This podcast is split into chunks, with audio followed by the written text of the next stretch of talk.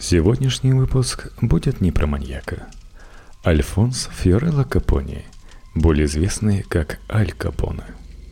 Дата рождения – 17 января 1899 года. Место рождения – Неаполь, по его словам. Костеламара из других источников. Прибыл в Нью-Йорк в 10 лет. Первый заработок – помощник мясника в Бруклине. Первая профессия – профессиональный убийца – Первое убийство. Строптивый китаец, не желавший делиться доходами от своего ресторанчика. Создал синдикат в 30 лет. Основной доход – нелегальный импорт спиртных напитков. Но и в итоге выходило около 60 миллионов в год. Супруга Ирландка Мэй, его пиарщик Джек Лингл. Первый арест в год создания синдиката 1929. Ношение оружия без разрешения – Наказание 10 месяцев. Второй арест – 31 год. Неуплата налогов в размере 388 тысяч долларов.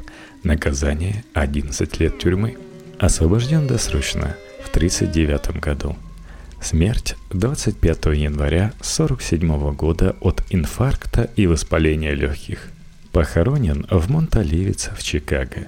Но на его могилу приезжало столько туристов – что семья была вынуждена перенести прах гангстера на другое кладбище. За 14 лет правления Аль Капона в Чикаго произошло 700 убийств, совершенных мафией. Из них 400 по приказу самого Капона. Итак, Альфонс Фиорелло Капони прожил в Италии всего 10 лет – 1909 году семья Капони, как и многие другие итальянцы, в поисках счастья переехала в Нью-Йорк. Ришар Ричард Капони, старший сын, стал полицейским. Его брат Альфонсо Аль Капоне избрал противоположную стезю, но начинал он довольно безобидно, помощником мясника в Бруклине – но криминальная среда, окружавшая его, была привлекательна молодому человеку. На старте Аль Капона подвязался к одной из местных банд в качестве мальчика на подхвате. Но способности его были замечены скоро, и парню помогли переквалифицироваться в профессионального убийцу. Его первое мокрое дело – убийца строптивого китайца, не желавшего делиться доходами от своего ресторанчика. Тем временем в стране разворачивалась борьба за президентство в Сицилийском Союзе – в ходе борьбы Фрэнк Айелла уничтожил главу Союза, Большого Джима Колосима, чтобы посадить на его место Джонни Торио. Фрэнк Айелла и Джонни Торио в середине 20-х годов пригласили Капона в Чикаго. Капона, пройдя стадии работы барменом и вышибалой, принимает кличку Аль Браун и становится помощником Торио.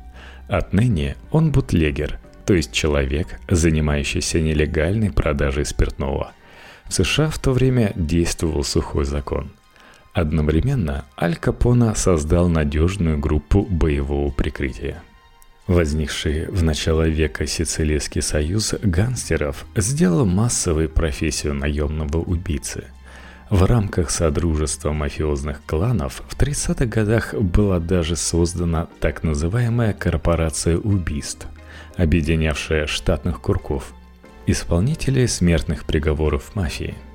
Когда в 1940 году полиции удалось заставить говорить некоторых арестованных мафиози, открылось, как пишут исследователи мафии, картина существования подлинной индустрии смерти по заказу, гигантского предприятия убийц, которое распространило свои щупальца по всей территории страны и функционировало в невероятных масштабах с пунктуальностью, точностью и необычайной эффективностью хорошо смазанного механизма – Почва для создания своеобразного сообщества по совершению убийств была подготовлена во время проведения встречи лидеров преступного мира в Атлантик-Сити, 29 год. На этой встрече, кроме Аль Капона, присутствовали Джо Торрио, Лаки Лючиано, Дач Шульц – во время создания синдиката преступлений, распределения территорий и секторов деятельности, представители верхушки американского преступного мира поклялись строго выполнять секретный кодекс, который они разработали и который отныне должен был регулировать отношения между различными бандами. Каждый главарь шайки бандитов имел право распоряжаться жизнью и смертью своих людей в пределах установленной компетенции.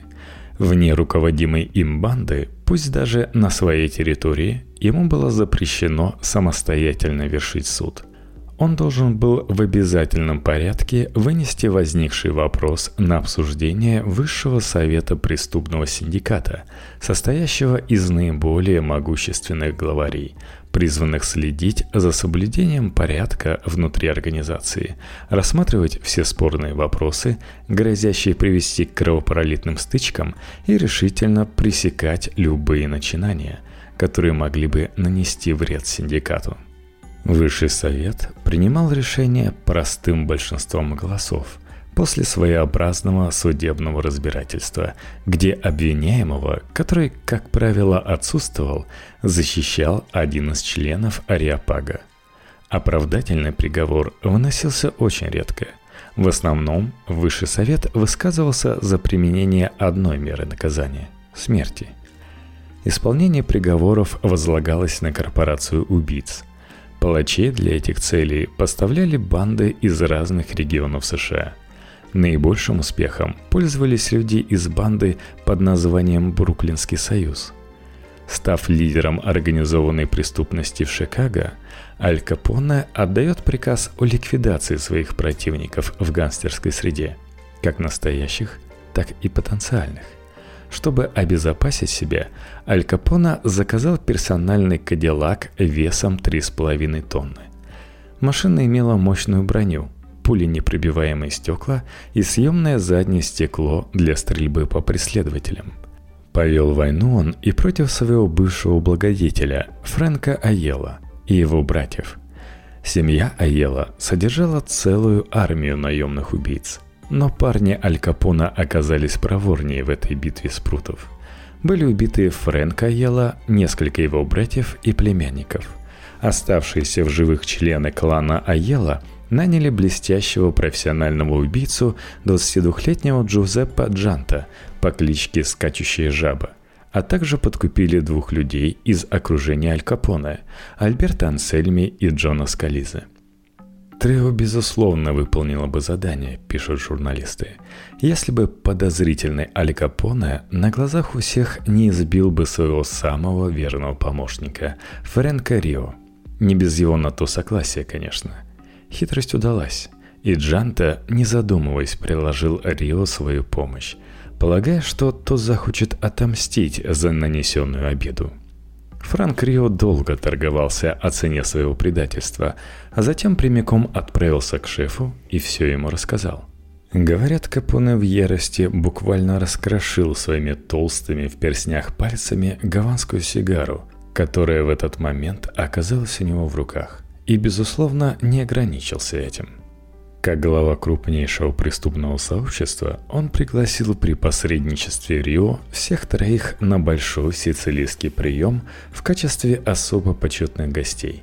Обед должен был состояться в отдельном зале шикарного ресторана «Оберж де Гамонт». Капона, который никогда не останавливался перед затратами, с отвращением смотрел, как гости обжираются деликатесами, приготовленными специально для прощального обеда – Поднимая свой бокал с красным вином, Аль Капоне произнес очередной тост. «Долгих тебе лет, Джузеппе, тебе, Альберт, и тебе также, Джон, и успеха вам в ваших начинаниях». Гости хором подхватили «И успеха в ваших начинаниях». От обилия еды и вина многие начали снимать пиджаки и расстегивать пояса. Запели старые песни родной земли – к полуночи насытившиеся гости оставили свои тарелки. На том конце стола, где сидел Капона, возникло оживление. Хозяин вновь поднял свой бокал и произнес очередной тост в честь сидевшей неподалеку троицы, но вместо того, чтобы выпить, выплеснул содержимое бокала им в лица, разбил бокал о пол и завопил – Сволочи, я заставлю вас блевать тем, что вы здесь наглотались, потому что вы предали друга, который кормит вас. Со стремительностью, удивительной для человека его комплекции, он бросился на них. Франк Рио и Джек Магорн уже направили на предателей свое оружие. Фрэнк обошел их сзади, обмотал веревкой и привязал к спинкам стульев. Затем он заставил всех троих повернуться в сторону Капона. Присутствовавшие надолго запомнили эту сцену. В какой-то момент у Аль Капона в руках появилась бита для игры в бейсбол – Первый удар пришелся в ключицу Скализа. По мере того, как опускалась бита, безумие сатаны из Чикаго возрастало. На толстых губах появилась пена, он стонал от возбуждения, тогда как подвергнутые варовскую избиению вопили и молили о пощаде. Их не пощадили. По приказу Аль Капона произошло и знаменитое побоище в День Святого Валентина – в январе 29 года люди из банды Бакса Марана, настоящее имя Джордж Миллер, украли грузовик Аль Капона и взорвали несколько принадлежавших ему баров. Главный боевик Капона Джек МакГорн по прозвищу Пулемет попал в засаду и с трудом ушел живым. Это и заставило Капоне ликвидировать банду Марана – 14 февраля 29 года один из людей Капона позвонил Марану и сообщил, что угнал грузовик с контрабандным спиртным. Маран велел пригнать грузовик в гараж, служивший тайным складом спиртного. Когда гангстеры Марана собрались для приемки груза, к гаражу подъехала машина, из которой вышли четверо, причем двое в полицейской форме – Мнимые полицейские велели людям Марана встать лицом к стене, достали автоматы и открыли огонь. Так были застрелены шесть гангстеров, и еще один умер от ранений в больнице, успев перед смертью заявить «В меня никто не стрелял». Маран навстречу опоздал и уцелел. У самого Капона в день бойни было, разумеется, прочное алиби. Как я уже говорил, империя Капона приносила ему 60 миллионов долларов в год – но и тратил он много. На одних только скачках проигрывал в год до миллиона. Его дома во Флориде и Чикаго охранялись круглые сутки, и вооруженные телохранители сопровождали босса повсюду. У него был свой секретный вход в чикагские отели.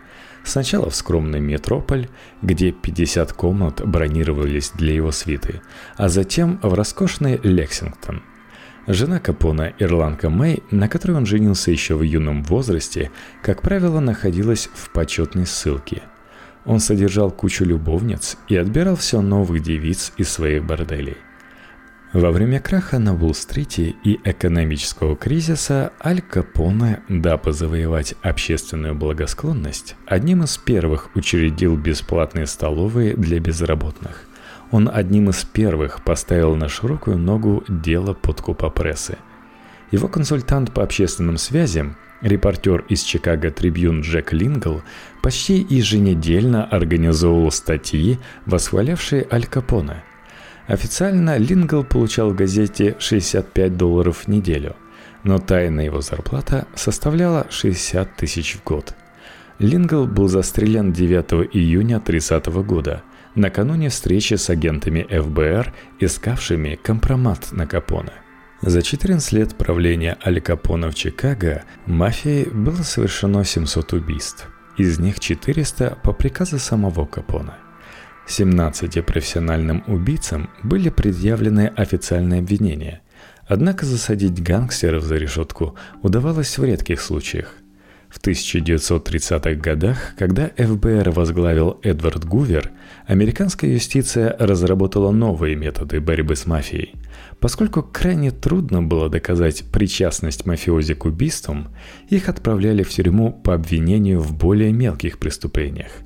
Так, в 29 году Аль Капона осудили за ношение оружия без разрешения. В тюрьме он провел 10 месяцев.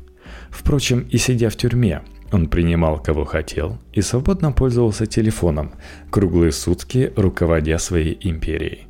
Вторично, босс боссов получил срок за неуплату налогов, как вы слышали, в размере 388 тысяч долларов.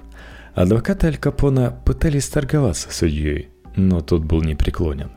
Тогда они взялись за присяжных, но в день заседания судья заменил присяжных другими – 22 октября 1931 года присяжные вынесли обвинительный вердикт. что и позволило судье приговорить гангстера к 11 годам тюрьмы.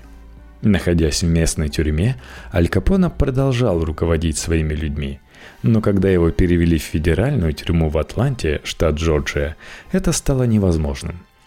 А в 1934 году Аль Капона и вовсе перекрыли воздух, отправив его в знаменитую тюрьму на острове Алькатрас – это означало конец карьеры короля гангстеров.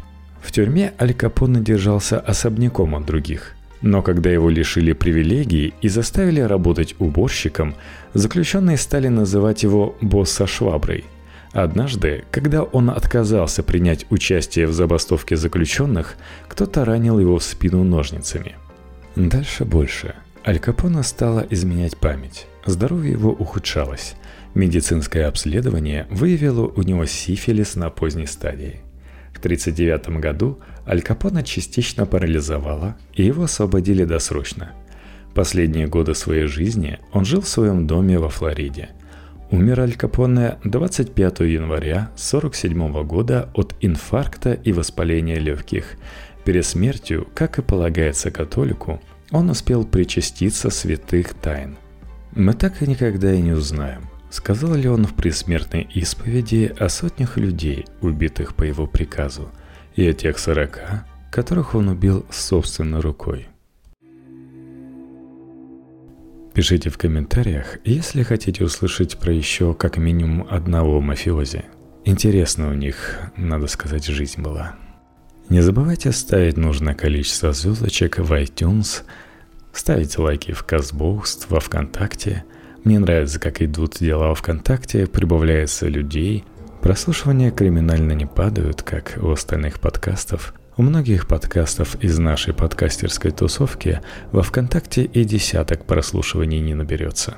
Вы супер и поддерживайте мой интерес к продолжению записи подкаста. Напомню, что у меня есть Patreon, patreon.com slash Там есть много разного, не только убийственные истории.